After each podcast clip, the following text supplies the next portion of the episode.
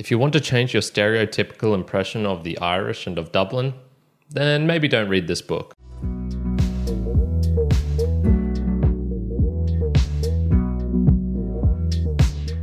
Welcome, everyone, to another round of the Mere Mortals book reviews. My name is Kyrin, and I do these book reviews for those who want to transcend beyond their own mere mortality, to dive deeper into the books and extract the juicy, tasty information that is contained within. Or if you're simply too lazy, this is also a great place to come.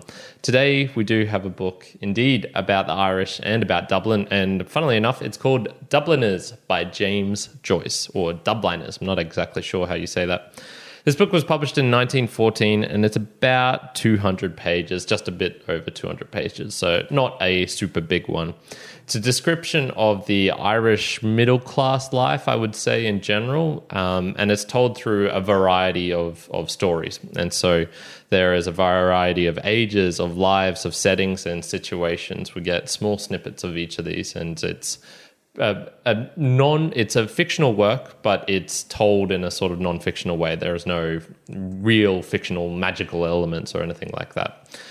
So what can you expect to find within? Well you'll have stories about boys playing hooky. You'll have drunken escapades religious conversions right, you know friendly parties amongst friends domestic life and even a bit of domestic violence. Forbidden love depressed daily routines and i would just say know some general friendships as well. What it is like to be an Irish man or Irish woman or Irish kid living in Dublin, and it all is centered in the city of Dublin as well.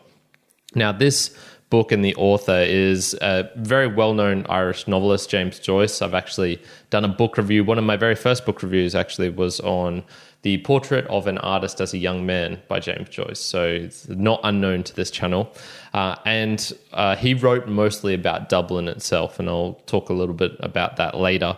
Uh, this in particular contains 15 stories. So the stories are things such an, entitled as The Sisters, An Encounter, uh, Araby, Eveline, After the Race, Two Gallants, The Boarding House, A Little Cloud, Counterparts, Clay, A Painful Case, Ivy Day in the Committee Room, A Mother, Grace, and the dead. Ooh. So there's quite a few stories contained within here, and each of them is roughly, I would say, 10 to 15 pages in length. And then you have a couple of long ones at the end, um, being Grace and the Dead, which are closer to 40 ish, 50 ish pages, something like that. Now, I'm going to jump onto my first and really only theme for today, which is the Irish stereotype. Does anything set it apart? And what is the common theme I guess you can find running throughout all of these stories? Obviously Dublin, so that's the setting, the location. But is there is there a theme that came without? And honestly, like the one thing that sort of jumped out at me was there seemed to be alcohol involved in every story, even if it involved little kids. There would at least be a, a passing mention of alcohol or something like that. Uh, and in particular, I guess you could see that overconsumption played, played a fair bit in it. And there was a couple of stories of guys who would overconsume alcohol. There was the the one where it was a, a worker who even during his work had to nip out to the pub. He ends up maybe getting fired and then goes on a on a bender with some friends and ends up with no money. Ends up beating his kid in the in the evening. Um, but quite a few of them, there would be a overly drunk person coming into the party, for example, or there would be a casual mention to how their uncle or something couldn't handle the drink or something like that. So it seemed to be, I don't know, it just seemed to pop up in almost every story. There was this, um, you know, casual mention at the very least of, of alcohol continually running throughout. Now, this I don't think is totally indicative of the Irish experience. You know, it's it's not fun to to just totally put that on, but you have to say as well, like, okay, this is this is popping up more than you would expect. Like if you were going to talk about an average, you know, 15 stories of Australian life in Brisbane, I'm not sure overconsumption of alcohol would, would pop up as frequently. Now, I wanted to read out a, a Joyce, James Joyce quote, um, actually, because I, I, think that sort of gets to the heart a little bit about the the Irish stereotype and of Dublin as well. So he says, um, for myself, I always write about Dublin because if I can get to the heart of Dublin, I can get to the heart of all the cities of the world. In, partic- in the particular is contained the universal. So he was sort of saying one of the things with his works is when I can focus on an individual city, and in particular Dublin, because he knows it so well, that's where he grew up most of his life, you can sort of see the human experience. And so that actually got me thinking a little bit okay like is the human experience you know connected so much with with alcohol? Is this such a huge part?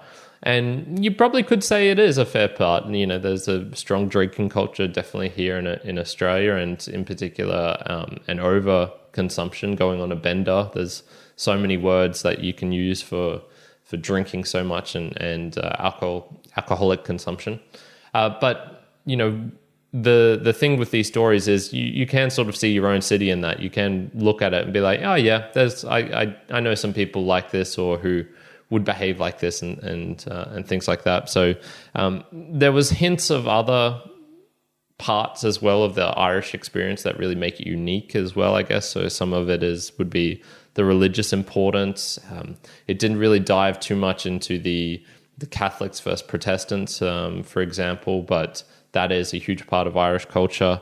Uh, the family structure and domestic routines. It was it seemed you'd have a very close knit family, but then it would sort of loosen a little bit as you started getting to the cousins and whatnot. At least that's from my impression. Uh, and the weather and, and even intersex relations. You can get hints of what it is like to be in Dublin, but I wouldn't say it's sort of like a stereotype or what really runs throughout. The one thing I really did get from this book was uh, yeah, there's just a lot of drinking, or uh, alcohol plays a big part of of Irish life, for example. So, some of my own observations and takeaways. Um, one of the things, whilst going through Wikipedia and just trying to learn more a bit about this book as well, was uh, some people were talking about the themes of paralysis. So, in particular, of Irish nationalism, which was growing at the time when this book was written in 1914, so over 100 years ago uh, he believed it was causing stagnation, and so many parts of the book seem to indicate paralysis. Uh, if you look at the first story, for example, which is about a a priest who is dying and he was basically paralyzed, and this young boy, through the eyes of, of, of a young boy, was sort of seeing this and and being like sort of shocked at at the deterioration of this man who he respects and loves.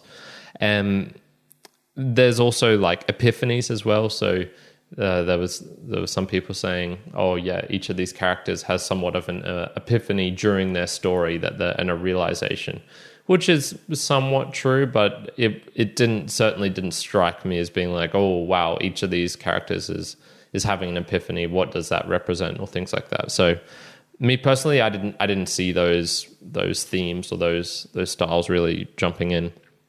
Uh, one thing I really did like was the final story, which was called The Dead. Uh, and I, I thought this was really great for the main character's introspection. He seemed to be a, a really well put together character, you know, a man. He had a, a loving wife. He was you know successful by all means. He had good priorities. You know, he took care of his aunts and, and things like that. Uh, but you could see he would overanalyze small details in a in a party setting. Someone makes an offhand comment and he drills down on this and then thinks about it and you can see his mind ticking over trying to interpret what what's going on what did they mean by this things like that um, and I, I think I sort of resonated with that because that's something I tend to do as well. If uh, I'll, I'll, pick on like a certain thing and I'll, I'll overthink it, um, so I, I, I quite enjoyed that final story and wish it had actually been a little bit longer. The other one was um, nothing here is really added to my impression of of Ireland as a whole. The now this is like you mentioned a story about a city, Dubliners, uh, and like you also mentioned, if you can get into the heart of the the uh, the of Dublin, you can sort of get into the heart of the universal. The heart of the particular gives you what is the universal, and I, you know, it's it sort of makes sense to me that nothing really jumped out at me about Ireland because he was talking about a city and, and cities are the same basically everywhere in the world. Yes, some minor differences, but by and large, a city life is city life. You get up, you go to work, you see your family, and, and it doesn't have any of the excitement of you know what is unique to to the Irish and to Dublin. It didn't it didn't really strike me as a, a book which or, or, or something that made me go, mm, I really need to see Dub, go see Dublin. This is something unique about it. This is something. The only thing maybe would be the pubs, which which was uh, the stereotype I mentioned, pervasive alcohol, and so yeah, maybe the pubs there would be something a little bit different. So um, that's just because of the way the the small stories are written. Maybe if it was one main character going out and uh, similar to his more famous work Ulysses, which is I believe focused on just one character and his his travels throughout Dublin, which I believe actually a few of the characters in this book make a brief appearances. So um, that is definitely on my to read list at some point.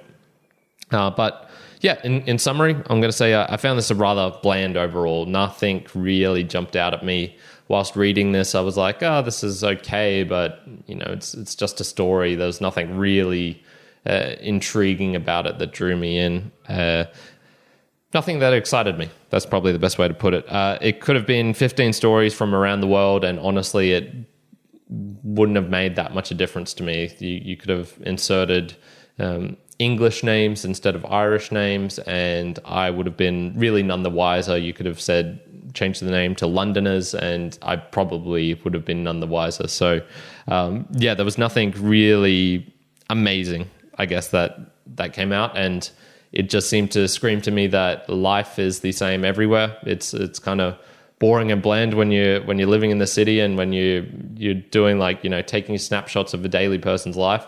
It's really not that interesting. It's it's, it's just life, uh, and you don't need to know about that. Life is sometimes, uh, well, I suppose a lot of times about those unique experiences, those one-off individual wow moments, and none of that was really shown um, in this book. So overall, I'm going to give it a four out of ten. Dubliners by James Joyce.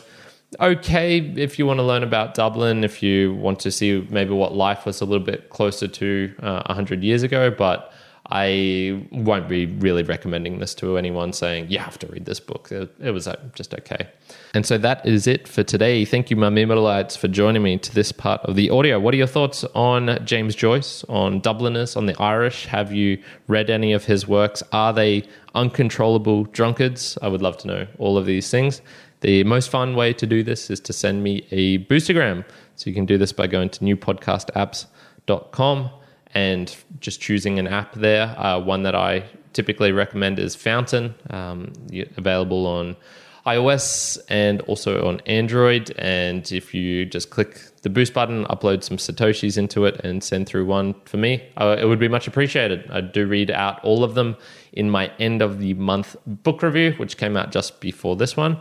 And uh, yeah, I, I really do appreciate all the support. This is a value for value podcast. It can't go on without people supporting and, and helping out. So uh, any bit that you do send through of of in terms of monetary value or even suggestions, comments, book recommendations, all those sorts of things, um, they all do help a lot. So other than that, I really hope you're having a fantastic drink wherever you are in the world. Kyrin out.